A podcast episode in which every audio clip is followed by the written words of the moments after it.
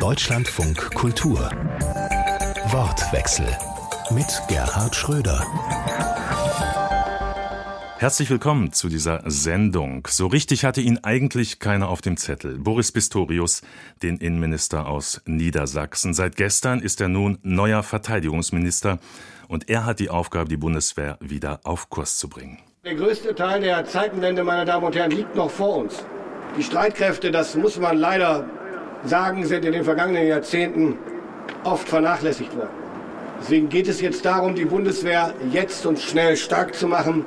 Es geht um Abschreckung, Wirksamkeit und Einsatzfähigkeit. Das war der neue Verteidigungsminister gestern nach seiner Ernennung durch den Bundespräsidenten. Aber was heißt das eigentlich genau, die Bundeswehr wieder stark machen? Wie marode ist die Truppe und wie viel sind wir alle bereit, in Zukunft für Sicherheit und Verteidigung auszugeben? Darüber wollen wir heute diskutieren im Wortwechsel mit Eileen Madlet. Sie ist Sicherheitsexpertin der Deutschen Gesellschaft für Auswärtige Politik. Sie ist uns zugeschaltet, ebenso wie Roderich Kiesewetter. Oberst AD der Bundeswehr und CDU-Verteidigungspolitiker. Und bei mir hier im Berliner Funkhaus sitzt Inga Solti von der Rosa-Luxemburg-Stiftung. Ganz herzlich willkommen in die Runde. Schön, dass Sie dabei sind. Frau Matle, Boris Pistorius hat eine schwere Aufgabe übernommen. Er ist nicht vom Fach. Kann er trotzdem ein guter Verteidigungsminister werden? Ich denke, das kann er wenn er sich an, quasi an ein paar Aufgaben macht, die der Bundeswehr jetzt ins Haus stehen, die auch dem Verteidigungsministerium ins Haus stehen. Insbesondere geht es dabei jetzt natürlich um die fortgesetzte, auch militärische Unterstützung der Ukraine, aber auch um die fortgesetzte Wiederausrüstung der Bundeswehr, um verteidigungs- und allianzfähig zu bleiben. Und ich denke, gestern in seinen ersten Statements konnte man ganz vorsichtig optimistisch sein, dass er sich dem Umfang dieser Herausforderungen auch bewusst ist und diese auch angehen möchte. Herr Kiesewetter, Pistorius ist ein Mann aus der B-Mannschaft. Kompetenz und Erfahrung haben bei der Besetzung erneut keine Rolle gespielt. Das ist ein Zitat von Ihrem Parteikollegen Johann Wadefuhl, immerhin stellvertretender Fraktionschef der Union im Bundestag. Ist Pistorius also der falsche Mann? Herr Wadefuhl bedauert das und hat das auch zurückgenommen. Ich halte von ihm sehr viel. Ich kenne Herrn Pistorius äh, aus meiner Zeit als Präsident Reservistenverband. Er hat ein offenes Ohr und auch Herz für die Soldatinnen und Soldaten. Und als Innenpolitiker hat er auch Erfahrung. Ähm, deutschlandweit hat er sich Anerkennung im Bereich vernetzter Sicherheit geschaffen. Also es ist eine Wohltat für die Bundeswehr. Er muss da nur was draus machen.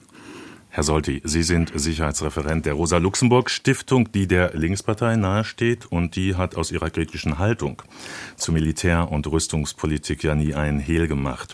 Hat jetzt der neue Verteidigungsminister recht, wenn er sagt, wir müssen jetzt schnell und deutlich mehr in die Bundeswehr und in die eigene Sicherheit investieren?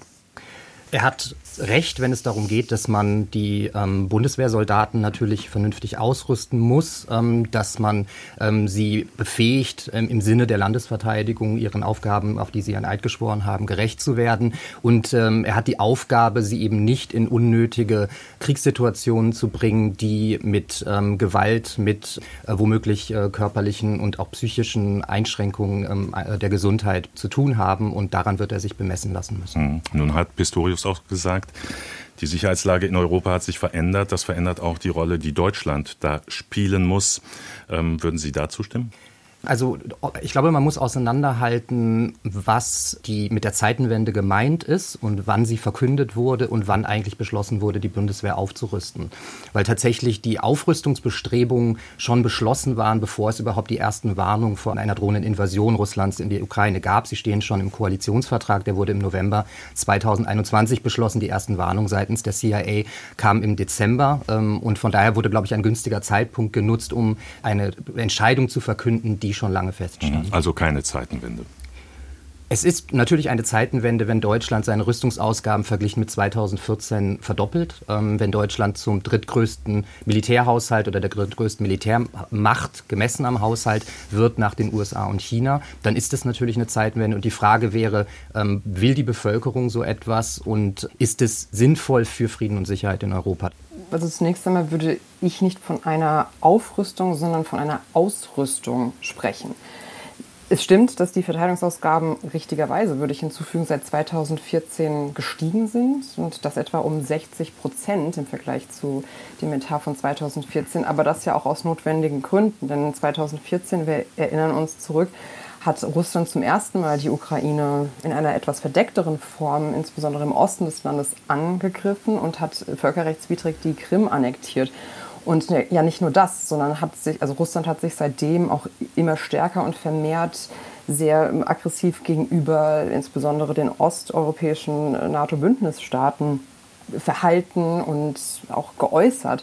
Also insofern würde ich erst einmal sagen, es ist richtig gewesen, dass dieser Schritt gegangen wurde. Er wurde aus meiner Sicht noch nicht mal, also noch nicht konsequent genug bislang umgesetzt, also von Seiten Deutschlands, aber auch von Seiten anderer europäischer NATO- und EU-Staaten. Also insofern erst einmal keine Aufrüstung, sondern wenn überhaupt sprechen wir von einer Ausrüstung und von dem Schließen von Lücken, insbesondere bei der Bundeswehr, die sich zum Teil über Jahre und Jahrzehnte angestaut haben.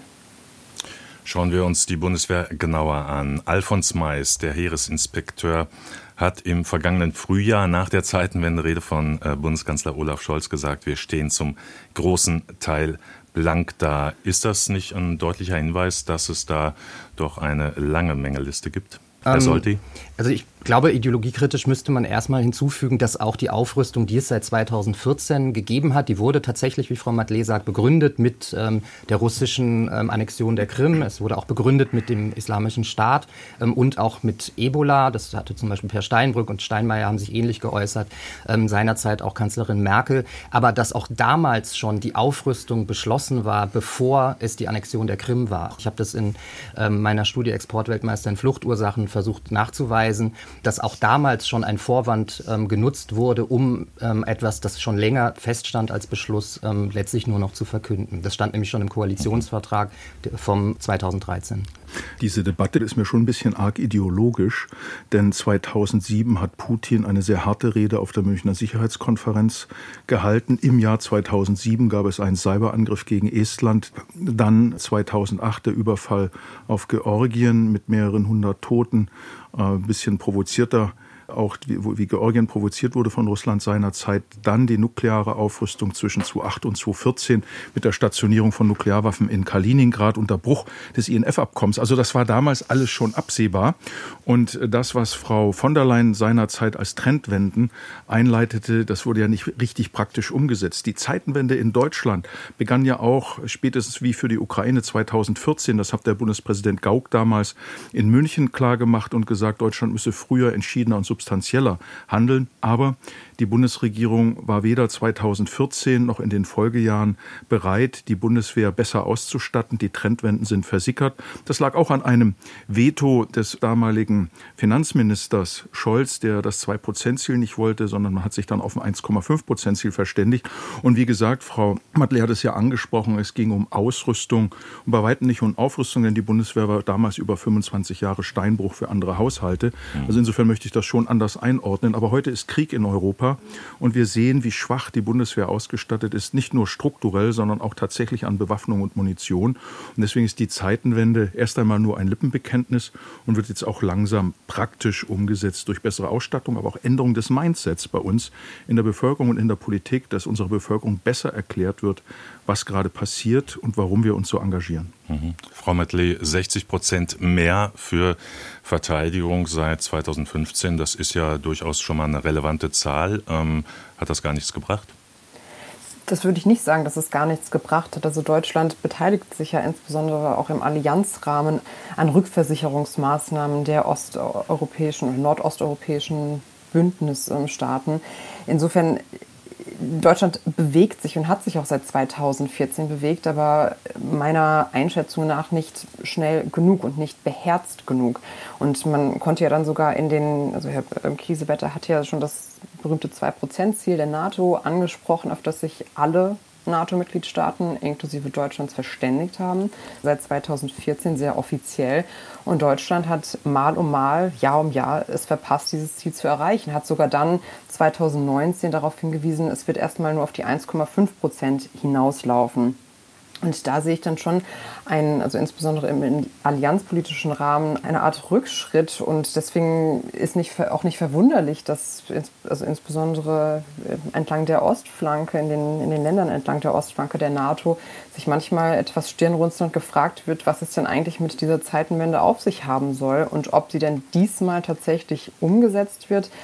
Herr Kiesewetter hatte auch schon 2014 die Münchner Sicherheitskonferenz angesprochen. Damals wurde der sogenannte Münchner Konsens verkündet, und unter anderem von der damaligen Verteidigungsministerin von Frau von der Leyen. Und auf den folgte schon etwas, also insbesondere die Etatsteigerung des Wehrhaushaltes, aber eben nicht schnell genug und nicht substanziell genug. Und es ist dann im Endeffekt, das ist zumindest meine Bewertung, versickert bis 2022. Mhm.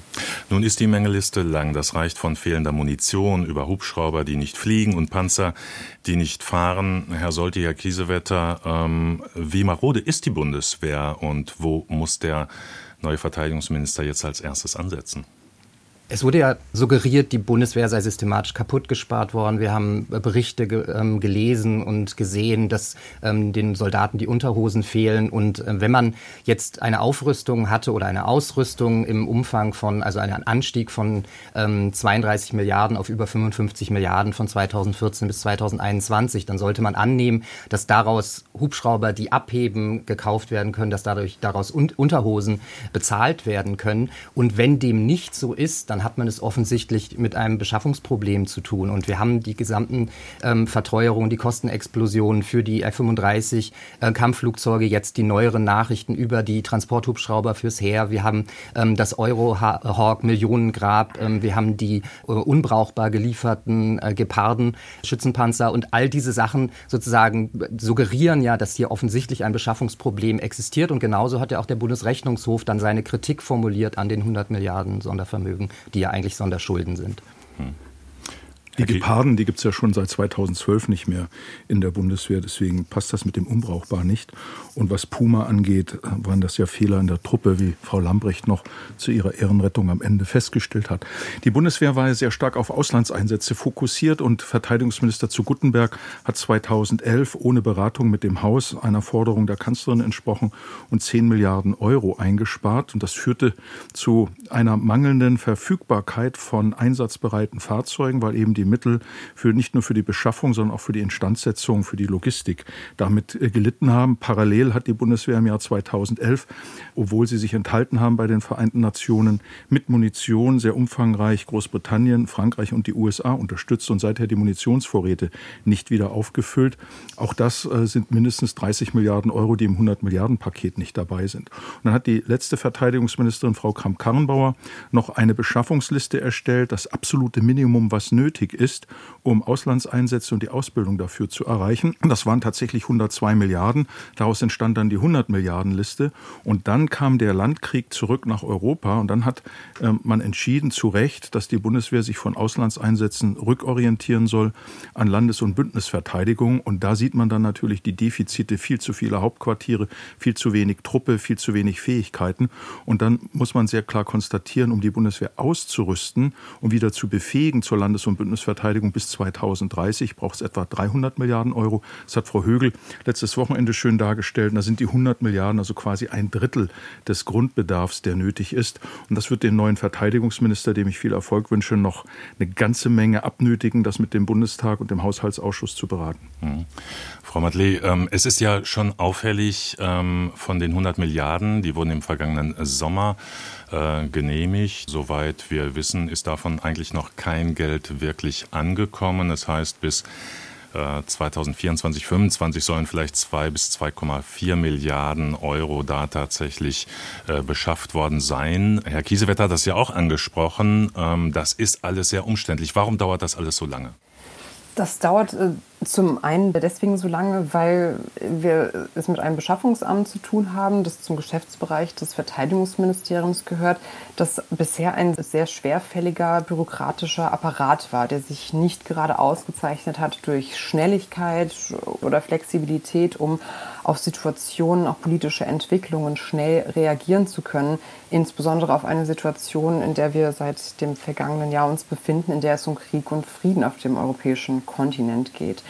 Und erschwerend kommt in diesem speziellen Fall noch hinzu, dass, äh, dass das Amt unter einem akuten Personalmangel leidet. Etwa 1300 Stellen sind unbesetzt, was gerade jetzt bei einem erwartbar erhöhten Auftragsvolumen nochmal kritisch zu Buche schlägt. Also ich denke, dass viel getan werden muss, um, also insbesondere im Bereich des Bürokratieabbaus, um schneller solche Prozesse laufen zu lassen damit das Sondervermögen auch schneller verausgabt werden kann. Denn tatsächlich wurden die ersten, die ersten Einkäufe sozusagen zu Lasten des Sondervermögens erst Mitte Dezember 2022 beschlossen. Und in diesem Jahr sollen es etwa 9 Milliarden sein, die die ausgegeben werden sollen. Und das dauert dann natürlich lange, bis, bis Geld ausgegeben wird, ganz zu schweigen davon, bis dann das Gerät auch tatsächlich sozusagen auf dem Hof steht und von der Truppe genutzt werden kann. Hm. Vielleicht äh, Herr Kiesewetter als äh, jemand, der nun auch der Bundeswehr ähm, sehr nahe steht, ähm, vielleicht können Sie uns das nochmal erklären. Äh, brauchen wir jetzt also erstmal eine Strukturreform, damit das Geld überhaupt schnell ausgegeben werden kann? Und äh, was muss der Verteidigungsminister jetzt machen, damit die Zeitenwende tatsächlich umgesetzt werden kann? Ähm, er hat versprochen, es muss jetzt gemacht werden und es muss schnell gehen. Oder müssen wir das eigentlich abhaken? Das geht gar nicht. Es ginge schon, wenn der politische Wille da wäre und die Verteidigungsministerin beispielsweise sich sehr frühzeitig mit der Rüstungsindustrie getroffen hätte und geschaut hätte, wie man das beschleunigen kann. Aber das wollte sie persönlich nicht, deswegen hat das das Kanzleramt gemacht. Ich nehme an, dass Minister Pistorius sehr rasch äh, diese Fragen aus dem Kanzleramt zurückholen wird ins Verteidigungsministerium. Und das Zweite ist, ein bisschen strategische Geduld wäre schon angeraten. Es sollte zur Münchner Sicherheitskonferenz die nationale Sicherheitsstrategie vorgelegt werden. Und es bringt ja nichts, wenn man jetzt eine Bundeswehrreform beginnt, ohne sie mit der nationalen Sicherheitsstrategie abzugleichen. Also insofern kommt es jetzt, wenn man schon ein Jahr verloren hat, bedauerlicherweise auf die nächsten drei Monate, bis die ausgewertet ist, die nationale Sicherheitsstrategie, die wird irgendwann im März kommen, kommt es auf drei Monate mehr nicht an, weil man dann in aller Ruhe und strategischer Geduld dann die notwendigen Maßnahmen für die Bundeswehr treffen kann, die dann auch wieder parlamentarisch rückgekoppelt werden müssen. Ja, es stimmt, es ist zu viel Zeit verloren worden, denn der Kanzler hat gesagt, 100 Milliarden und seit letztem Jahr 2 Prozent. Wir liegen im letzten Jahr bei knapp 1,5 Prozent. In dem Jahr rutschen wir auf 1,3 Prozent zurück. Also es ist nicht glaubwürdig. Und ich will das nicht parteipolitisch sehen, sondern wir müssen alles tun, dass die Reformfähigkeit kommt. Und da liegt es eben bei diesem Bundesamt, über das Frau Madle gerade sprach, auch daran, was alles europäisch ausgeschrieben wird. Frankreich macht es anders, es schreibt zuerst national aus. Das könnten wir auch. Des Weiteren sollte man auch über Arbeitszeiten und andere Dinge nachdenken. Ähm, es ist ja eine Bestandsgarantie für das BNBW gegeben worden im Jahr 2021, im Jahr der Bundestagswahlen, in enger Kompromiss zwischen Union und SPD. Das war falsch. Ähm, man hätte, wenn man es hätte verbessern wollen, äh, das grundsätzlich neu denken müssen. Das ist eine vertane Chance gewesen. Jetzt muss Pistorius eben mit faulen Kompromissen aufräumen. Und da kann man ihm nur sagen wir, die Kraft des Innovationschampions wünschen. Mhm. Wenn ich nur noch eins ähm, hinzufügen darf zu dem Punkt europäisches Vergaberecht und überhaupt langwierige Prozesse, die bisher im Wege standen, schnell, schnellere Entscheidungen auf den Weg zu bringen. Also zumindest hat die ehemalige Verteidigungsministerin Frau Lamprecht ja noch äh, dafür gesorgt, dass das in Zukunft vom europäischen Vergaberecht abgewichen werden kann, wenn die Beschaffung sozusagen der nationalen Sicherheit dient und, genau. äh, und die Beschaffungen auch dringlich sind. Und außerdem auch noch äh, darauf hingewirkt, dass ich meine, etwa 20 Prozent der Verträge des Beschaffungsveramts direkt vergeben werden können. Das sind also kleine Bausteine, ja. aber sie sind zumindest nicht nichts. Und daran muss jetzt Ihr Nachfolger anknüpfen. Herr Solti. Sie wollten. Nun, ich denke, dass ähm, also natürlich eines, ähm, die, die, Geschwindigkeit ist, die hängt natürlich auch damit zusammen, dass die Rüstungsproduktion heute eher einem Manufakturwesen entspricht und weniger einer, einer fordistischen Industrieproduktion. Es hängt teilweise auch damit zusammen, dass etwa die Hälfte der ähm, 100 Milliarden Sonderschulden oder Sonderverm des Sondervermögens transferiert werden als eine Art Konjunkturprogramm in die USA. Also Stichwort Transporthubschrauber, Stichwort F-35 Kampfflugzeuge. Jetzt, wo es die Verdopplung der Kosten gegeben hat, mag sich das nochmal verschieben. Aber ich glaube, Herr Kiesewetter Hat recht, dass man ähm, äh, die Ausgaben, die getätigt werden sollen, müssen abgestimmt werden mit der Sicherheitsstrategie Deutschlands. Und darüber, denke ich, muss man ähm, diskutieren. Also inwiefern, weil begründet wird es mit dem Thema mit Abschreckung. Die Zeitenwende sei eine neue Situation, in der Russland eben die äh, NATO-Staaten und vor allem die Bündnispartner in Osteuropa bedroht. Und dieses Abschreckungsargument war allerdings schon vor Erklärung der Zeitenwende hinfällig, weil die NATO-Staaten natürlich in ihren Rüstungsausgaben Russland bei, also ähm, um das 15-fache übersteigen. Dann wurde viel argumentiert, aber was ist denn, wenn Donald Trump 2024 wieder gewählt wird, wenn dann wieder plötzlich die äh, Bündnisverpflichtung der USA in Frage gestellt wird, wenn die europäischen NATO-Staaten jetzt nicht zwei Prozent des Bruttoinlandsprodukts in Rüstung investieren. Aber selbst wenn man nur die europäischen NATO-Staaten nimmt, war schon vor Verkündung des Sondervermögens, ähm, gab es eine doppelte Überlegenheit, sowohl was konventionelle äh, Kriegsfähigkeit, was Waffensysteme anbelangt seitens der europäischen NATO-Staaten und auch eine doppelte Überlegenheit, was äh, die Heeresstärke anbelangt. Also 1,9 Millionen Soldaten der europäischen NATO-Staaten stehen 0,9 Millionen Soldaten in Russland gegenüber, die verteilt sind über den größten Flächenstaat der Erde ähm, und deren Mobilisierungsfähigkeit und Moral wir jetzt ja im, in dem Ukraine-Krieg glücklicherweise erleben, dass sie eben nicht unbedingt ähm, kampfbereit sind gegen ein ehemaliges Bruder- oder Schwesternvolk. Also da muss ich ein bisschen widersprechen. Herr wir haben, wir haben parlamentarisch kontrollierte Haushalte. Und wir haben ein relativ hohes Lohn- und Gehaltsniveau in den europäischen Streitkräften weil wir die als Staatsbürgerinnen und Staatsbürger in Uniform sehen. In Russland sind die Haushalte nicht transparent und zusätzlich kommen eben Schattenhaushalte und Dinge, die der Öffentlichkeit überhaupt nicht zugänglich sind, wie die strategischen Raketentruppen und Bomberflotten. Dann sind die Löhne deutlich geringer etc. etc. Und äh, Russland hat eine Staatsindustrie, kann also die Preise auch selbst äh, definieren. Deswegen sollte man vorsichtig sein, hier nicht Äpfel mit Birnen ja, Aber die Löhne gleichen das Ungleichgewicht zum Beispiel in Truppenstärke nicht aus. Und hinzu kommt, dass wir auch Schattenhaushalte haben. Also angefangen mit der Wehrertüchtigung, die ist nicht im ähm, Einzelplan 14 berücksichtigt, oder jetzt die 13 wir haben Milliarden, ja keine Wehrertüchtigung. dank der CDU. Also verbreiten Sie doch ja. keinen Nonsens. Naja, wir haben oder keine halt die, Wehrertüchtigung. Wo haben wir Wehrertüchtigung in Deutschland? Es naja, gibt keine Wehrertüchtigung. Naja, oder nehmen Sie die 13 Milliarden, ähm, die dank Ihrer Partei noch in den laufenden Haushalt geschrieben werden mussten, was bedeutet, der unter den Bedingungen der schwarzen Null steht, ähm, der Schuldenbremse, ähm, was bedeutet, dass ähm, sozialpolitische Projekte wie zum Beispiel die Kindergrundsicherung jetzt vom Tisch ist, wie man aus äh, der Sozialdemokratie und der Grünen Bundestagsfraktion hört. Ähm, und das zu Zeiten äh, grassierender Kinderarmut, einer extremen Inflation, wo man sich Nein, kein Wortebautismus. Sie haben, Sie haben ja sehr konkret verglichen Russ, Russland und die Russen haben äh, behauptet, der russische Verteidigungsminister Shoigu hätte 25 Millionen Reservisten. Sie haben in Deutschland von 1956 bis heute 8 Millionen Menschen und Sie können vielleicht 40 oder 50.000 einberufen. Also hier ist ein, eine sehr starke Aufwuchsfähigkeit und wir sehen ja auch, was für ungeheure Arsenale davor sind. Russland verschießt am Tag zwischen 50 und 60.000 Geschosse. Die Bundeswehr produziert im Jahr oder braucht im Jahr etwa 10.000. Die Ukraine kann am Tag 5.000 bis 6.000 verschießen. Also hier sind schon ganz andere Dimensionen. Uns sollte bewusst sein, dass wir parlamentarisch kontrollierte Armeen haben und nicht äh, Staatsführer, die ein Immediatsrecht, ein unmittelbares Durchgriffsrecht haben. Aber das ist für unsere Zuhörerinnen und Zuhörer, glaube ich, auch wichtig. Mhm. Ich wollte vielleicht nur noch äh, eines dazu sagen, zu dem Vergleich der Verteidigungsausgaben. Herr Kiesewetter hatte das ja schon angesprochen. Verteidigungsausgaben sind ja nicht mit Fähigkeiten gleichzusetzen. Und gerade in Deutschland kann man das, glaube ich, ganz gut beobachten.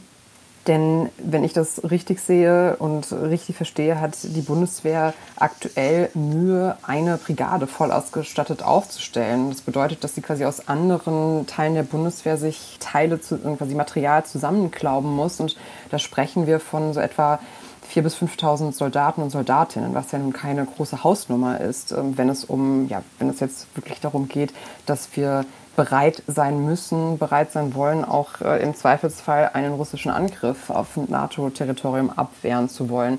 Und das ist ja ähnlich bei, bei anderen europäischen Streitkräften, die nicht nur wie die deutschen Streitkräfte in den vergangenen Jahrzehnten oder sagen wir in den vergangenen 15 Jahren sich hauptsächlich auf Auslandseinsätze konzentriert haben. Also insofern würde ich da doch auch ein bisschen entgegenhalten wollen zu dem, was ähm, Herr Solte eben sagte dass es quasi ein, ein vorgeschobenes Argument ist, also die Abschreckung Russlands, weil wir ja doch schon ähm, so viel Geld ausgeben und mhm. Russland im Prinzip uns überhaupt keine Bedrohung darstellt. Mhm. Der Chef des Bundeswehrverbands, André Wüstner, hat äh, gestern gesagt, ungefähr 30 bis 40 Prozent der Panzer, Hubschrauber, Haubitzen, äh, je nach Gattenart ist das ein bisschen unterschiedlich, sind tatsächlich einsetzbar. Der Rest ist irgendwo in der Wartung defekt. Äh, jedenfalls steht nicht zur Verfügung. Ähm, da fragt man sich ja mal, ähm, Herr Kiesewetter, Herr Solti, Frau Matley, kann die Bundeswehr derzeit eigentlich ihrem Auftrag, nämlich äh, die Landesverteidigung zu garantieren,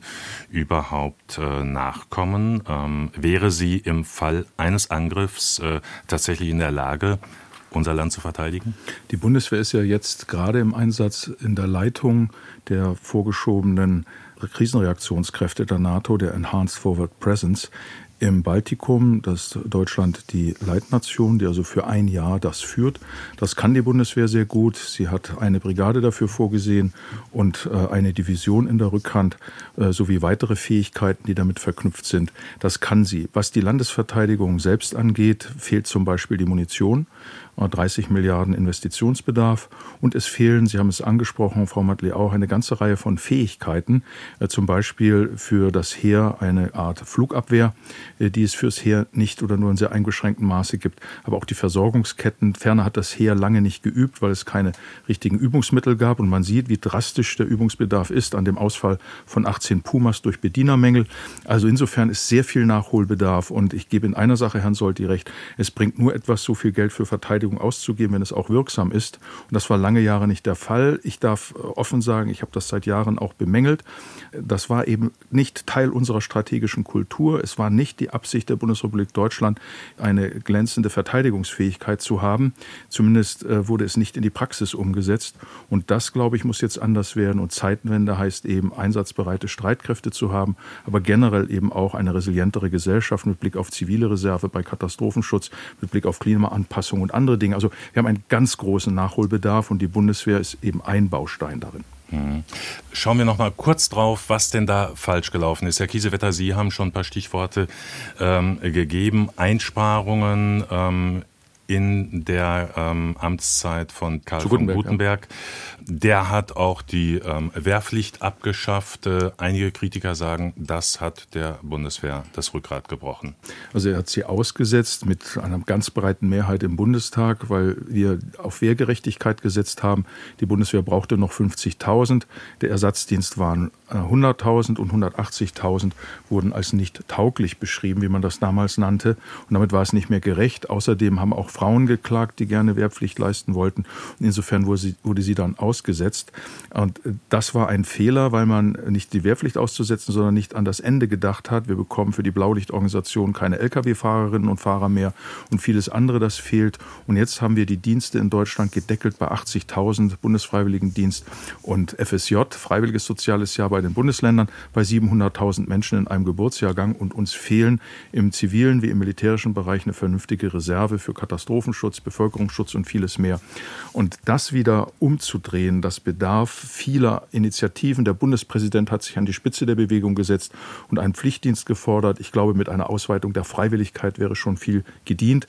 Aber es muss ein anderes Mindset entstehen, weil auch unsere Nachbarn ja auf Deutschland angewiesen sind als Industriestaat, aber eben auch als jemand, der Sicherheit in der Lage ist zu geben, durch Übungen, aber auch durch eine einsatzfähige Streitkraft. Und die gibt es noch nicht. Die Wiedereinführung der Wehrpflicht, ist das eine Option, Frau Matley, Herr Solti?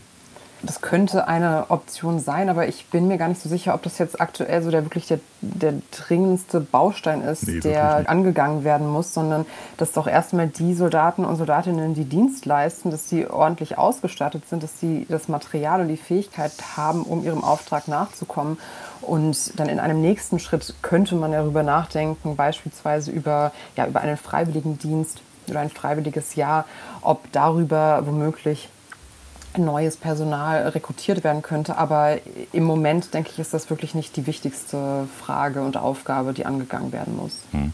Herr Solti, Sie haben auch Kontakt äh, zu Soldaten in der Bundeswehr. Sie machen da ähm, Weiterbildungen, Schulungen. Ähm, wie ist da Ihr Eindruck? Ähm, wir hören, es gibt akute Nachwuchsprobleme in der Bundeswehr. 20.000 äh, Stellen sind nicht besetzt. Wir bräuchten aber in den nächsten Jahren eigentlich jedes Jahr zusätzlich 20.000 äh, Soldaten, die eingestellt werden können. Ähm, ist die Bundeswehr so unattraktiv für junge Menschen?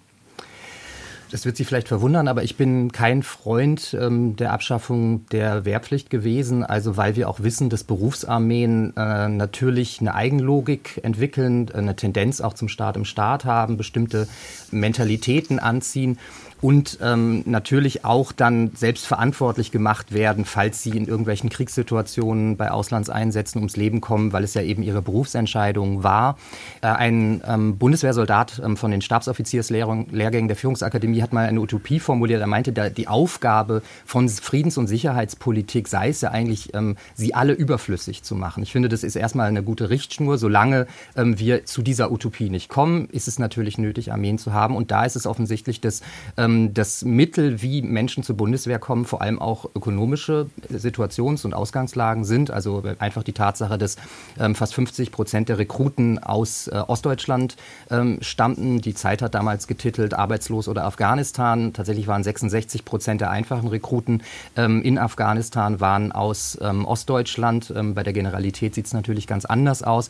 Von daher, also das ist ein, ein Economic Draft, wie die Amerikaner sagen, den ich nicht, nicht gut heiße. Aber gleichzeitig muss man natürlich auch sehen, dass die Attraktivität der Bundeswehr angesichts ihrer Umstrukturierung in eine Out-of-Area-Einsatzarmee ähm, vor dem Hintergrund des Scheiterns der selbstgewählten Ansprüche in Afghanistan und so weiter, wo die Bundesregierung sich weigert, diese auszuwerten, natürlich auch nicht unbedingt gegeben ist. Ähm, und tatsächlich die Bundeswehrsoldaten, mit denen ich spreche, sind sehr viel realistischer, was ähm, äh, militärische Lösungen in der Ukraine anbelangt, weil sie eben wissen, was die Grenzen des Militärs sind, weil sie eben in Afghanistan, in Mali, waren ähm, und von daher ähm, sehr viel, ja, auch vernünftiger und zurückhaltender agieren, wie viele es tun, die sehr weit weg in, mhm. sind vom Militär, ähm, nennen wir vielleicht mal Toni Hofreiter. Mhm. Ähm, in der öffentlichen Debatte spielt das eine geringe Rolle. Wir reden viel über ähm, mangelhafte Ausstattung, äh, über ähm, Hubschrauber, Panzerhaubitzen, Panzer, die fehlen. Ähm, der Personalmangel könnte das die vielleicht sogar schwierigste Aufgabe der Bundeswehr sein, das zu lösen, auch um die internationalen Verpflichtungen äh, der Bundeswehr wirklich äh, eingehen zu können? Wer dient denn schon gern in einer ja, nicht einsatzbereiten und äh, von der Politik oft nicht sonderlich wertgeschätzten Einrichtung? Deswegen war es ganz gut, dass der Bundespräsident sich immer wieder, egal welcher jetzt, aber die Bundespräsidenten sich immer besonders gekümmert haben. Und die Streitkräfte wollen vor allen Dingen eines, sie wollen unserem Land dienen und sie wollen, wenn sie das machen, mit der bestmöglichen Ausstattung. Da hat Frau Kamp-Karrenbauer beginnend und Frau Lambrecht hat es fortgesetzt, dass die Soldaten nicht mehr privates Geld für verbesserte Einsatzausstattung aufwenden müssen, weil sie eine wärmere Mütze oder bessere Handschuhe wollten. Auch, äh, dass Soldaten kostenlos mit der Bahn fahren können, wenn sie dienstlich in Uniform unterwegs sind. Da tut sich schon einiges. Aber es ist schon ein Punkt. Äh, ich hatte früher als Bataillonskommandeur 32 Raketenwerfer Mars in meinem Lehrbataillon. Davon waren 27 immer einsatzbereit. Äh, wenige Jahre danach wurde die Materialverantwortung der Kommandeure outgesourced an eine zivile zivile Einrichtung, die Heeresinstandsetzungslogistik. Da ist es fürchterlich schwer. Das ist einer der Gründe, warum der General Mais vom Heer gesagt hat, das Heer ist blank, das berührt die anderen Teilstreitkräfte auch. Wenn Sie noch einen Partner haben, der andere Arbeitszeitregelungen hat, der hohe Kosten verursacht und sie dann das alles abrechnen müssen, dann macht das wenig Spaß, wenn sie dann statt 32 Raketenwerfern jetzt in dem gesetzten Fall nur elf oder zwölf zur Verfügung haben. Da leidet die Ausbildung und vieles andere mehr. Und das verringert den Dienst, die Attraktivität. Bei Offizieren und Unteroffizieren haben wir ausreichend Auswahl. Aber gerade bei den Mannschaften, die sehr lange dienen, ist äh, viele offene Stellen, weil sie zu den Bewerbern tatsächlich so viele Bewerber wie offene Stellen sind. Und man kann da nicht alle alle nehmen, die sich da bewerben. Also das ist ein ganz mhm. spannendes Thema. Mhm. Das sagt Roderich Kiesewetter. Oberst AD der Bundeswehr und CDU-Bundestagsabgeordneter im Wortwechsel hier im Deutschlandfunk Kultur. Wir diskutieren über die Zukunft der Bundeswehr, die Mängel, wie sie behoben werden könnten und wie viel uns das am Ende tatsächlich auch wert ist. Äh, an der Diskussion nehmen noch teil Eileen Matley, Sicherheitsexpertin der Deutschen Gesellschaft für Auswärtige Politik und Inga Solti, Verteidigungsexperte der Rosa-Luxemburg-Stiftung. Wir haben jetzt schon einiges, äh, einige Zeit über den maroden Zustand der Bundeswehr gesprochen, über Mängel und Lücken und darüber, wie sie vielleicht gestopft werden könnten. Es deutet sich auch an, dass das äh, kein einmaliger, auch kein schneller Kraftakt sein könnte. Und die Frage ist, sind wir eigentlich bereit, dem Militärischen wieder einen größeren Stellenwert einzuräumen? Der neue Verteidigungsminister Boris Pistorius hat diesen Punkt vermutlich nicht ganz ohne Grund gestern äh, an seinem ersten Tag hervorgehoben. Hören wir mal rein.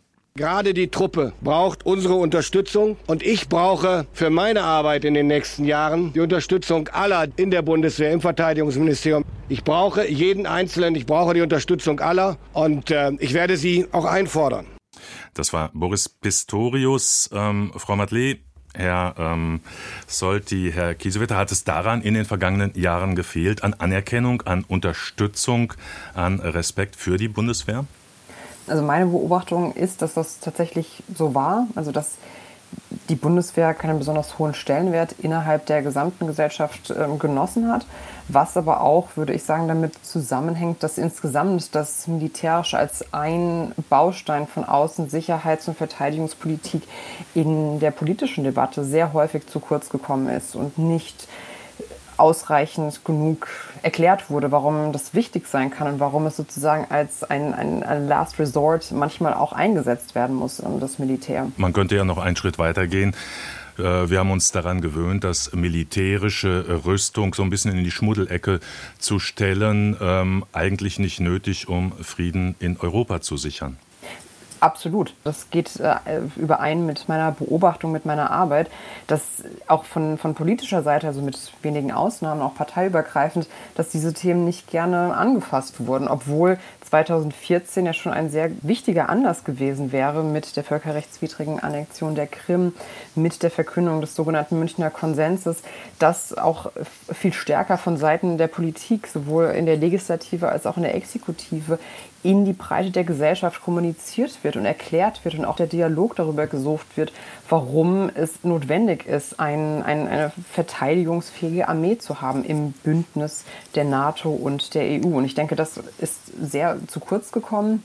Und dennoch, wenn ich nur noch einen Punkt ähm, eben hinzufügen darf, finde ich sehr interessant, dass die Haltung gegenüber der Bundeswehr in, innerhalb der Gesellschaft auch in den vergangenen Jahren immer relativ hoch war. Das Zentrum für Militärgeschichte und Sozialwissenschaften der Bundeswehr erhebt regelmäßig Daten genau eben zu solchen Fragen, zur Einstellung der Bevölkerung gegenüber den Streitkräften, aber auch etwas allgemeiner zu Deutschlands Rolle in der Welt, Deutschlands Sicherheitspolitik. Und das sind sehr interessante Zahlen, finde ich, die äh, doch etwas überraschend sind ja. auf den ersten Blick.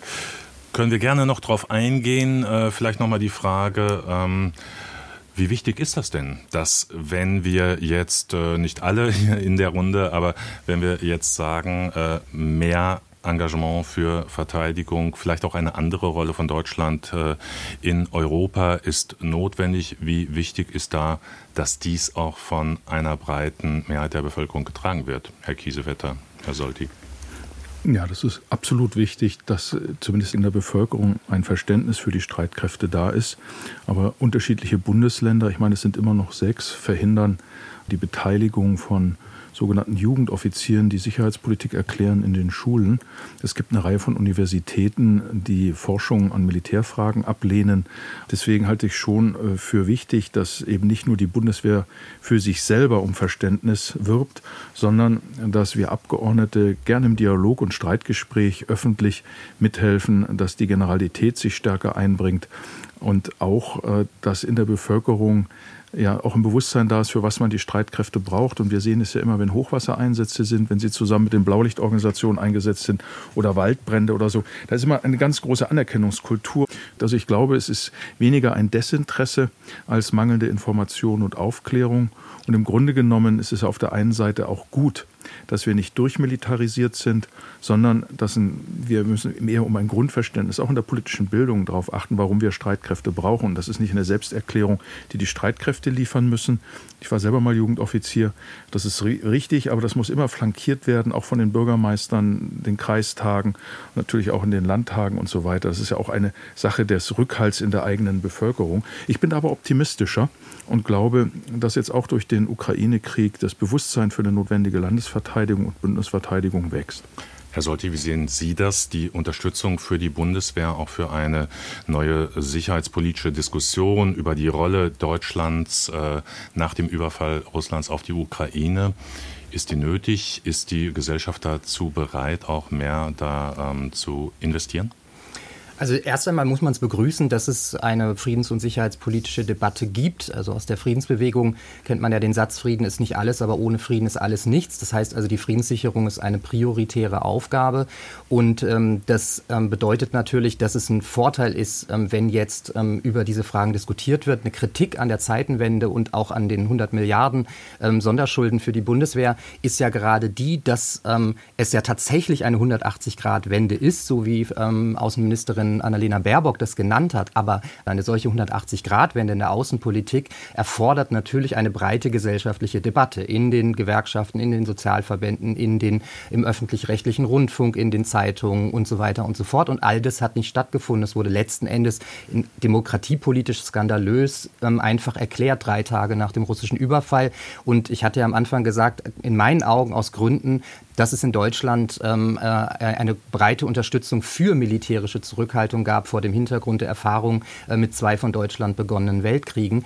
Und äh, von daher also, es ist einerseits zu begrüßen und dann muss man aber die Frage stellen, sind eigentlich diese Aufrüstungsmaßnahmen ähm, im Interesse von Frieden und Sicherheit in Europa, ja oder nein? Ähm, und das sind sie in meinen Augen nicht. Also sie gefährden gerade die Soldatinnen und Soldaten in Europa, ähm, die ihren Kopf im Zweifelsfall ähm, dafür hinhalten müssten. Frau Matle, es gibt eine Umfrage von Anfang Januar. Das betrifft äh, die Frage, wie stark sollte sich Deutschland engagieren, auch bei Waffenlieferungen für die Ukraine. Äh, 25 Prozent sagen, ja, da müsste mehr getan. Der Rest sagt, ach nee, das passt eigentlich so. Oder wir sollten eigentlich weniger tun. Ähm, das heißt, wenn der Bundesregierung hier oft vorgeworfen wird, äh, zu zögerlich zu sein, kann man auf der anderen Seite sagen, da ähm, hat sie eigentlich einen ganz guten Rückhalt in der Bevölkerung hinter sich. Ich möchte mal eine andere Umfrage entgegensetzen, die erst gestern veröffentlicht wurde. Gerne. Laut der eine leichte Mehrheit sich für die Lieferung von Leopard-Kampfpanzern an die Ukraine ausgesprochen hat. Nun wissen wir alle, natürlich sind Umfragen mit Vorsicht zu genießen, aber sie sind repräsentativ äh, oder haben zumindest den Anspruch, repräsentativ zu sein und geben ja doch ein Stimmungsbild wieder. Und wenn man dann noch hinzunimmt, dass die, die Zustimmungsraten über das vergangene Jahr hinweg seit dem erneuten Angriff Russlands auf die Ukraine am 24. Februar, dass die relativ stetig hoch waren. Es gab dann immer wieder Unterschiede und Abweichungen, als es auf einmal um die Frage von schweren Waffen ging. Aber wenn man sich äh, den, den Zeithorizont anschaut von Februar des vergangenen Jahres bis heute, dann sind die Zustimmungswerte im Durchschnitt ja doch relativ hoch gewesen, wenn es um die Frage ging, sollte Deutschland die Ukraine auch militärisch unterstützen und sind die Deutschen auch bereit, dann im Umkehrschluss äh, finanzielle Einbußen hinzunehmen. Deswegen würde ich auch meinen, dass wir doch ein, ein Bedrohungsbewusstsein in der Gesellschaft vorfinden. Es hätte auf jeden Fall noch viel, viel mehr und viel deutlicher würde ich sagen, von politischer Seite flankiert werden müssen. Aber umso erstaunlicher und erfreulicher ist doch, finde ich, dass es doch offensichtlich eine Mehrheit gibt ähm, von Menschen, die verstehen, dass die Ukraine unterstützt werden muss und dass es eine Frage von, auch von unserer Sicherheit ist.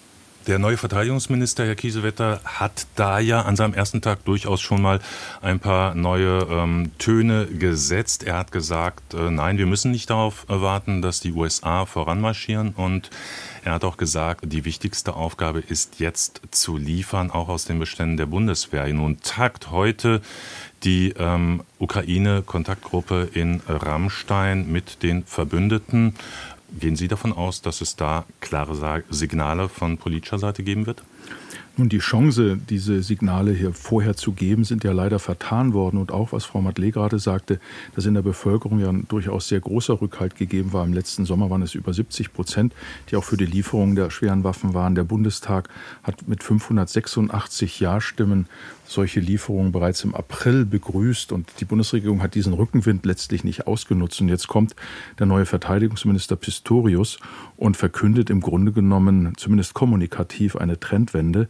Das werden natürlich unsere Nachbarn begrüßen. Und Pistorius ist international recht gut vernetzt und er bekommt ja mit, warum plötzlich Frankreich, Polen, die baltischen Staaten, Finnland so einen Druck auf Deutschland aufbauen, der gar nicht nötig gewesen wäre, wenn einfach das Signal gekommen wäre, wir beraten, wir setzen uns zusammen und wir stehen einer Lieferung aus den Beständen dieser Länder nicht im Wege. Wir müssen schauen, dass wir uns selber hier nicht blank machen, aber wir, wir prüfen das Wohlwollen. Ein ganz anderes Signal gewesen als dieses Schweigen und diese Indifferenz, die ja dann letztlich zu diesen Alleingängen von Frankreich beispielsweise mit den Schützenpanzern geführt hat und dann kam Deutschland mit den Mardern nach. Also ich glaube, dass äh, von Rammstein mindestens das Signal ausgehen wird, dass Deutschland es ermöglicht, den Ländern, die Leopard-Kampfpanzer liefern wollen und Munition und entsprechende Logistik, dass dieses auch tun.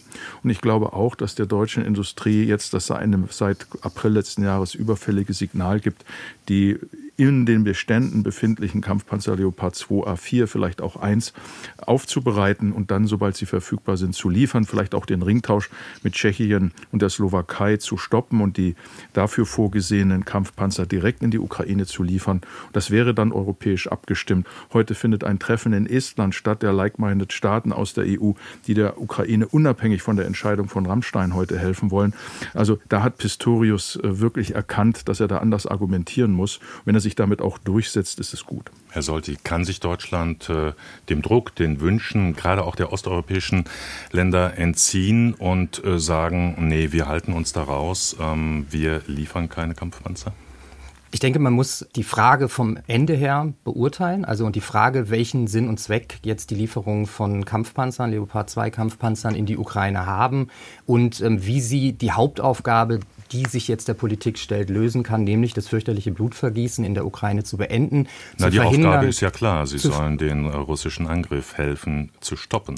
Naja, es sind also ja, Offensivpanzer Zelensky hat sich ja bemüßigt gesehen, äh, zu sagen, dass diese Panzer jetzt nicht durch äh, russisches Gebiet fahren würden, womit er aber auch gleichsam dann auch gesagt hat, dass sie es könnten. Also es geht hier um Waffen, die natürlich jetzt in dieser Pattsituation ähm, die Rückeroberung ähm, der Donbass-Volksrepubliken, äh, der sogenannten, und der Krim möglich machen sollen. Das ist ja das erklärte außenpolitische Ziel sowohl der Kiewer Regierung als auch der USA.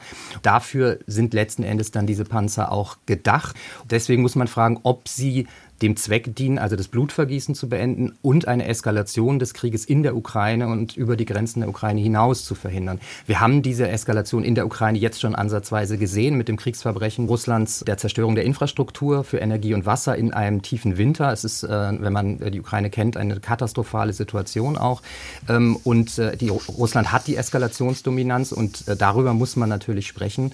Ähm, und das wird mir in dieser Frage viel zu wenig gemacht, also über den Sinn und Zweck dieser Waffenlieferung Lieferung zu sprechen. Und ähm, wenn ich auch einen Satz sagen darf über die Isolation oder den Druck, militärische Experten bis hin zum ähm, obersten äh, Militär in den USA, Generalstabschef Mark A. Milley, haben gesagt, dass dieser Krieg nicht militärisch beendet werden wird durch einen Siegfrieden, sondern ähm, durch Verhandlungen. Und in dieser Beziehung hat Deutschland Verbündete in Europa ähm, aus der EU im Regen stehen lassen. Also die Draghi-Regierung, als sie einen Vorstoß machte, eine Verhandlungslösung herbeizuführen. Jetzt hat ähm, der Ministerpräsident Spaniens, Sanchez, ähm, angeregt, dass Deutschland und Frankreich vorangehen und das Normandie-Format wieder einführen führen. Also auch da ist Deutschland nicht isoliert und die Frage Verhandlungslösung oder schwere Waffenlieferung, die ist nicht so gestellt und äh, mhm. es, es, stimmt nicht, dass Deutschland zum Spaltpilz Europas wird, wie ähm, Agnes Strack-Zimmermann das behauptet hat. Mhm. Also Verhandlungen und, und militärische Unterstützung der Ukraine sind ja kein Widerspruch.